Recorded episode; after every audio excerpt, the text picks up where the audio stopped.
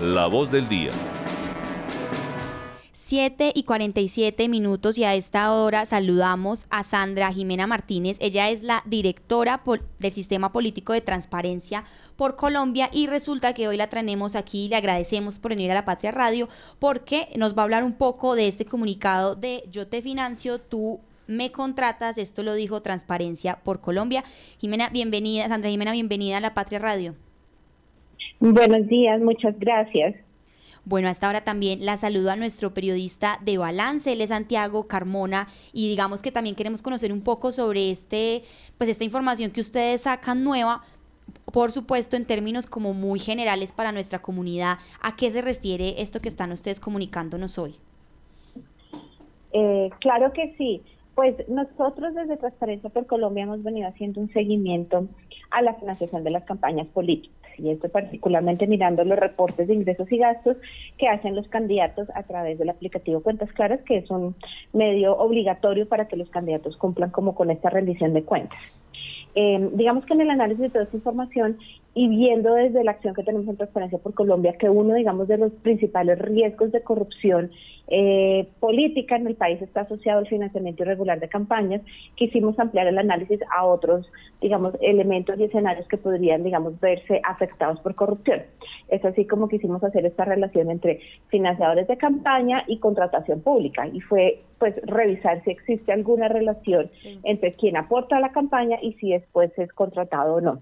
Eh, y por eso pues venimos haciendo toda esta revisión tanto en cuentas claras como la revisión de información contractual en SECOP, SECOP 1, SECOP 2, tienda virtual, haciendo pues un cruce de datos, una verificación, una digamos una, una limpieza de datos para poder llegar a una información mucho más clara y concreta e identificar quizás esos patrones que nos muestran que los financiadores de campaña en una alta proporción sí celebran contratos con el Estado luego de entregar esos aportes a sus campañas. Directora, y a propósito de este informe, ¿qué cifras hay y por qué esto es preocupante a pesar de no ser ilegal como indica el documento? Sí, Santiago, pues lo que encontramos en este caso, y digamos mirando específicamente las elecciones 2019-2022, es decir, las autoridades que acaban pues, de terminar en el periodo anterior, es que uno de cada cuatro financiadores a las campañas eh, territoriales, celebró un contrato posterior a que esas autoridades, digamos, a las que entregaron recursos fueron elegidas. Em, el patrón de por sí pues ya es llamativo porque cuando uno piensa que pues hay un financiamiento de campañas como una forma de participación política, pero uno ve que pues detrás de esto también existe una oportunidad de celebrar contratos con el Estado, empieza a cuestionarse si el incentivo de financiar es realmente apoyar las campañas o una manera de entregar recursos para a futuro tener, digamos, eh, un tratamiento preferencial o una incidencia particular en la asignación de esos contratos. Entonces, ese es un primer punto que para nosotros es importante resaltar frente a todo este ejercicio. Lo segundo es que los modalidades, digamos, de estas contrataciones en muchos casos corresponden a modalidades simplificadas en las cuales existe, si se quiere, cierto poder de decisión de manera discrecional, porque estamos hablando de que la mayoría de estos contratos se hicieron a través de contratación directa, eso fue casi el 40% de los contratos que se celebraron con financiadores de campaña,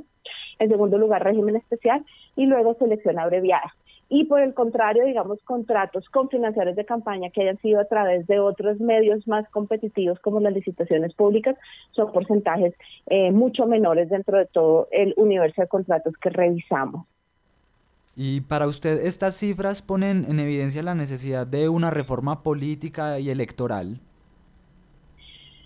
Pues la verdad yo creo que esto lo que nos muestra sí es dos temas que, es importante abordar de lado y lado. Por un lado, desde la reforma política, como bien lo planteas, hay varios elementos que es necesario empezar a revisar frente al financiamiento privado de las campañas políticas. Quizás lo más importante en este caso, antes de una reforma, es que se cumpla con todas las obligaciones de transparencia y rendición de cuentas de quienes financian campañas. Esto con el fin de evitar, si se quiere a futuro, que se incurra en posibles inhabilidades al momento de contratar. El Estatuto de Corrupción, que es la Ley 1472 de 2011, dice que hay una inhabilidad para ser contratista público cuando se han financiado campañas por un porcentaje mayor al 2% del tope máximo de gastos permitidos. Eh, y, pues pone algunas como particularidades de, de donde aplica esa inhabilidad. Que los financiadores conozcan esta información eh, tengan, digamos, suficientes elementos para reportar los aportes que están entregando, que no sea solamente el candidato, pues a través de cuentas claras, sino que de manera proactiva los, los financiadores también lo hagan. Son disposiciones que ya están, digamos, desarrolladas en ley, pero que en la práctica no siempre se cumplen. Entonces ahí creo que antes de la reforma es, es importante que se cumpla con lo que hay. Y luego ya hay otras cosas que sí podrían abordarse a nivel de reforma. Por ejemplo, realmente un 2% eh, es alto o bajo para decir que un financiador queda inhabilitado para contratar. ¿Cuáles serían ahí como los principios o los criterios? Entendemos que hay un tema de evitar, digamos, un conflicto de interés entre esa autoridad que va a contratar y que favorezca a un financiador o no, pero por el otro lado, si ese financiador, por ejemplo, si está cumpliendo con los criterios de idoneidad, eh, está participando bajo condiciones de transparencia y de equidad, ¿por qué tendría que quedar limitado por ese 2%? Entonces, este tipo de discusiones sí creemos que es muy importante darlas, no solo a nivel de la reforma política, sino también a nivel, digamos, de todos estos ajustes que se vienen haciendo eh, en, en el Estatuto de Contratación, la Ley 80, siendo esto de la inhabilidad uno de esos aspectos que también, eh, digamos, incide en la contratación. Entonces creo que sobre todo en este momento es cumplir con la información, generar esos reportes, que se puede hacer el cruce de información y aquí creo que digamos el rol, por ejemplo, de COP es importantísimo porque habría que tener un campo en el que se pudiera conocer si esos contratistas han sido financiadores de campaña y cuánto han dado, de manera que quien va a contratar pues tenga esta información de manera previa al proceso de la contratación y por el otro lado pues eh, asegurar en todos los casos, independientemente si fue financiador de campaña o no, que se cumpla con los principios de transparencia, de equidad y de a la hora de la contratación de bienes y servicios, para evitar precisamente esta incidencia indebida, si se quiere, en la contratación con financiadores de campaña. Directora, y aprovecho el tema un poco de la reforma política y la financiación de las campañas para preguntarle si organismos como Transparencia por Colombia fueron tenidos en cuenta por el gobierno para la construcción de la reforma política que se retiró el año pasado del Congreso. Recuerdo que el organismo pues celebró la decisión de retirar esa propuesta que estaba. Sí, Santiago, pues nosotros desde Transparencia, hemos, eh, precisamente en el marco de ese seguimiento al financiamiento de las campañas, hay varios puntos que hemos venido, digamos, resaltando dentro de toda em, la, reglamentación de la reforma política que estaba pues dentro de la ley eh, 1475 del 2011. Y eh, varios de los puntos que nosotros planteamos tenían que ver precisamente con mayor transparencia y control en el origen, monto y destinación de los recursos que financian las campañas políticas, pero para nosotros un primer, digamos, punto de diferencia con el proyecto de reforma política que se estaba discutiendo el año pasado es que se estaba planteando un modelo 100% público, eh, sin tener claro cuáles serían los medios para la entrega de esos recursos. Y la práctica lo que nos ha mostrado es que el financiamiento público no llega oportunamente a los candidatos, eh, se entrega después de las campañas bajo la figura de reposición de gastos por votos, luego hay otros elementos más asociados al éxito en las urnas, a quizás que no sean candidatos que están participando por primera vez, en fin, ahí entran otros elementos que la norma no estaba abordando y entonces para nosotros ahí había un peligro muy grande de generar una equidad grande en la contienda electoral, porque el financiamiento público sí debería ser mucho mayor, debería entregarse de anticipos, pero habría que reglamentar muy claramente cómo y la reforma, digamos, no estaba abordando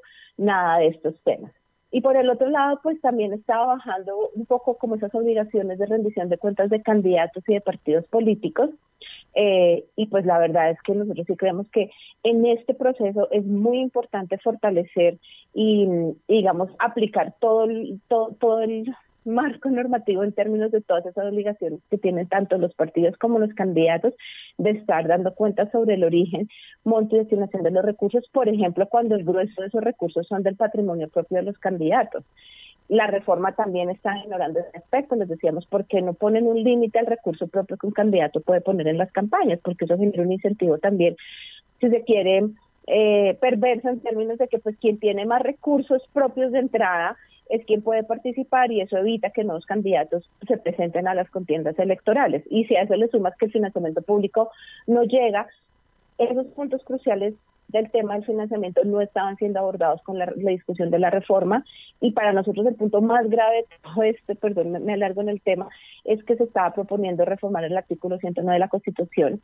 y pues el punto más importante que tiene Colombia a nivel del, del financiamiento de la política y de las elecciones es que la Constitución indica que es de carácter público todo el mundo tiene derecho a conocer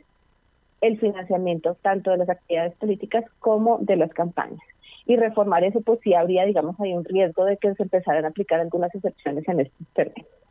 Directora, muy buenos días. Le habla Lice de Espinosa. El año pasado, en las elecciones regionales, pues hubo problemas. Eh, algunos candidatos manifestaron pues inconvenientes para poder subir su información a, la aplicación de cuentas claras e incluso la MOE pues también hizo como una advertencia allí que pues ya evaluando eh, a nivel país pues de verdad eh, había inconvenientes, muy pocos aspirantes tanto a consejos como a las alcaldías em, y eh, y a las diversas pues em, entidades que se, que buscaban eh, lanzarse el año pasado, pues no habían podido subir eh, estos gastos. ¿A qué se debe esa demora? Y obviamente pues esto hace que ustedes también en ese ejercicio de transparencia pues también se vean, digamos, em,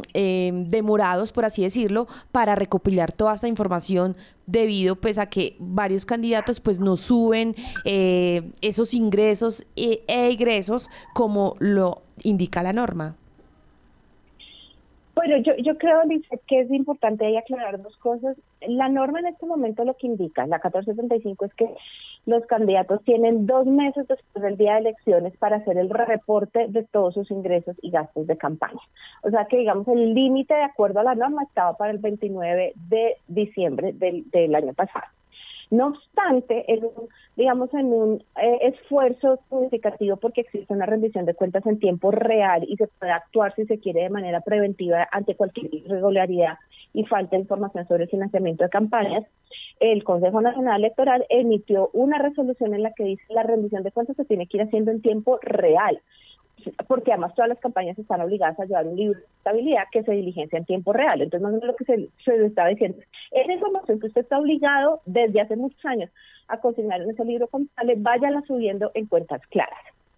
Y para eso se emitió una resolución y esa es la que pues en varios momentos entraba a revisar qué estaba pasando durante, durante el desarrollo de las campañas y se veía que el nivel del registro pues era, era bastante bajo a eso sumarle que el Consejo hizo algunos ejercicios de ajustes en la plataforma, de, de entiendo que hicieron migración de información con la registraduría y, en la práctica lo que se terminó sucediendo es que había dificultades en el acceso tanto a la plataforma para candidatos y partidos, porque además para que se generara, entiendo yo que había que quedar eh, inscrita la candidatura en firme y hasta que la registraduría no actualizaba los datos de las de las de las listas el aplicativo no generaba la, la clave y entonces pues eso creo que generó ahí como una demora grandísima. Y luego también vimos que había un problema en la vista pública de la información. Y ahí por eso en varias ocasiones también digamos eh, frente a los, los planteamientos que hacía la moda de las alertas que eran bien relevantes también decíamos pero tengamos en cuenta que son dos cosas distintas. Una es si están cumpliendo o no y la otra es si esa información no está siendo de carácter público ambas son muy importantes pero para nosotros el mensaje más fuerte es incentivar que los candidatos siempre estén cumpliendo con la norma y asegurar que el CNE garantizara la vista pública de esa información. Por eso nosotros siempre tratamos como dejar muy claro esos dos elementos para no llevar a una confusión. Para cerrar, pues digamos la historia, durante el desarrollo de las campañas finalmente aproximadamente el 10% de los candidatos inscritos, o sea, sigue siendo una cifra baja, final, eh, reportaron, por eso nosotros en varios momentos dijimos, estamos yendo a votar sin saber cómo se financió el 90% de los candidatos. Pero para el momento del, del cierre, del, digamos, del límite que la ley dice, es decir, al 29 de diciembre, toda esta falta de información ya se había subsanado y hoy entiendo que más o menos el 90% de los candidatos ya han reportado sus ingresos y gastos en el aplicativo de cuentas claras. Entonces, claro, durante el desarrollo de las campañas es, es una oportunidad perdida no haber tenido más reportes sobre ingresos y gastos por las dificultades técnicas, por el desconocimiento y también porque en muchos casos los candidatos incluso ignoran sus obligaciones de reporte. Eh, pero existe esa información en este momento y por lo menos para identificar patrones, alertas, hacer ajustes de cara a futuros procesos electorales, es muy importante pues revisar esa información, valorarla, identificar esas alertas y pues si va a haber nuevamente una una propuesta de reforma política, pues que se tenga en cuenta todos estos análisis para esos temas. Así es, directora. Nosotros en estos momentos ya son las 8 y 2 minutos y tenemos conectadas a varias personas de la ciudadanía. Pues aquí en La Patria Radio también tenemos eh, la posibilidad de estar transmitiendo en las redes sociales, entonces hay como varias personas de distintas partes, no solo de Manizales, y nosotros queremos que usted de pronto nos diga eh, por qué es importante que también las personas conozcan este tipo como de, maneras de hacer control a los candidatos. Estamos iniciando alcaldía, gobernación, eh, también tenemos área metropolitana, entonces por qué es importante que se haga este control y cómo las personas también pueden de pronto capacitarse. No sé si ustedes ofrezcan esa, pues ese servicio eh, para la ciudadanía ya como tal, también formen parte y sean protagonistas en el control a, pues, a los candidatos y a quienes nos representan. Claro que sí, y qué bueno pues que, que usted se interese de la ciudadanía, porque al final nosotros como ciudadanos sí tenemos una posibilidad de ejercer este control también al, al financiamiento de la política y, y, si se quiere, dentro del ciclo electoral, pues primero está todo el proceso de las campañas, pero luego sigue el ciclo de la gestión, digamos, eh, contractual y una vez que los candidatos son elegidos y entran a ejercer sus cargos, pues arranca todo el ciclo de la gestión pública. Entonces, todos estos puntos están entrelazados y qué bueno que haya ese interés de hacerle seguimiento. Entonces, de aquí hacia adelante, se, se posesionan nuevas autoridades, es importante saber cómo están haciendo sus procesos de contratación, que toda esa información esté publicada, que se pueda entrar a consultar y que pues también, eh, como no, no es posible conocer si ese contratista fue o no financiador de campaña, que se solicite esa información para, para pues determinar si los alcaldes o los gobernadores o las asambleas, que también vimos que contratan mucho con financiadores de campañas, están favoreciendo de alguna manera con contratos a quienes financiaron sus campañas. Eh, y esto pues yo creo que quien está en territorio y conoce cómo está haciendo esa gestión, eh, quienes están haciendo ejercicios de veeduría, tienen esa información también y la pueden, digamos, como solicitar. Pero desde Transparencia por Colombia nosotros hemos venido haciendo un ejercicio de sistematizar esa información, toda la información que está disponible de manera pública, colgarla y permitir esos cruces de información. Entonces, para ayudarles un poco en la tarea, nosotros vamos actualizando periódicamente, pero se puede entrar a consultar, por ejemplo, eh, todo lo que ha sido la contratación y la financiación de los candidatos eh, que terminaron pues el periodo anterior. Vamos a colgar en los próximos meses toda la información sobre el total de la financiación de los candidatos que se acaban de posesionar el primero de enero. Y ahí en la plataforma que está en la página web de Transparencia por Colombia es www monitor.co. Ustedes pueden encontrar esos datos actualizados por proceso electoral y luego está la plataforma que le dice, bueno, si quiere cruzar estos datos con contratación, esto es lo que se encuentra en esta fecha en SECOP. Todo ese ejercicio está ahí, hay unas guías, digamos, metodológicas, pero si hay un interés, digamos, de un proceso de pedagogía, de hacer un ejercicio práctico, escríbanos por favor, ahí hay unos datos y con gusto los revisamos y hacemos como ese contacto. Además, contarles que Transparencia por Colombia también tiene un módulo de formación eh, eh, anticorrupción enfocado a la ciudadanía, se, llama la Escuela Ciudadana Anticorrupción, ECA, es gratuito, eh, hay que entrar, hacer pues un registro y hay varios módulos en distintos temas, así que pues si la ciudadanía está interesada, pues invitarlos a que participen y aprovechen estas herramientas, creo que sería lo más relevante. Bueno, directora, muchísimas gracias por venir aquí al informativo de la Patria Radio. Siempre muy bienvenida para todo este tema de control eh, y de transparencia. A ustedes muchísimas gracias por la invitación.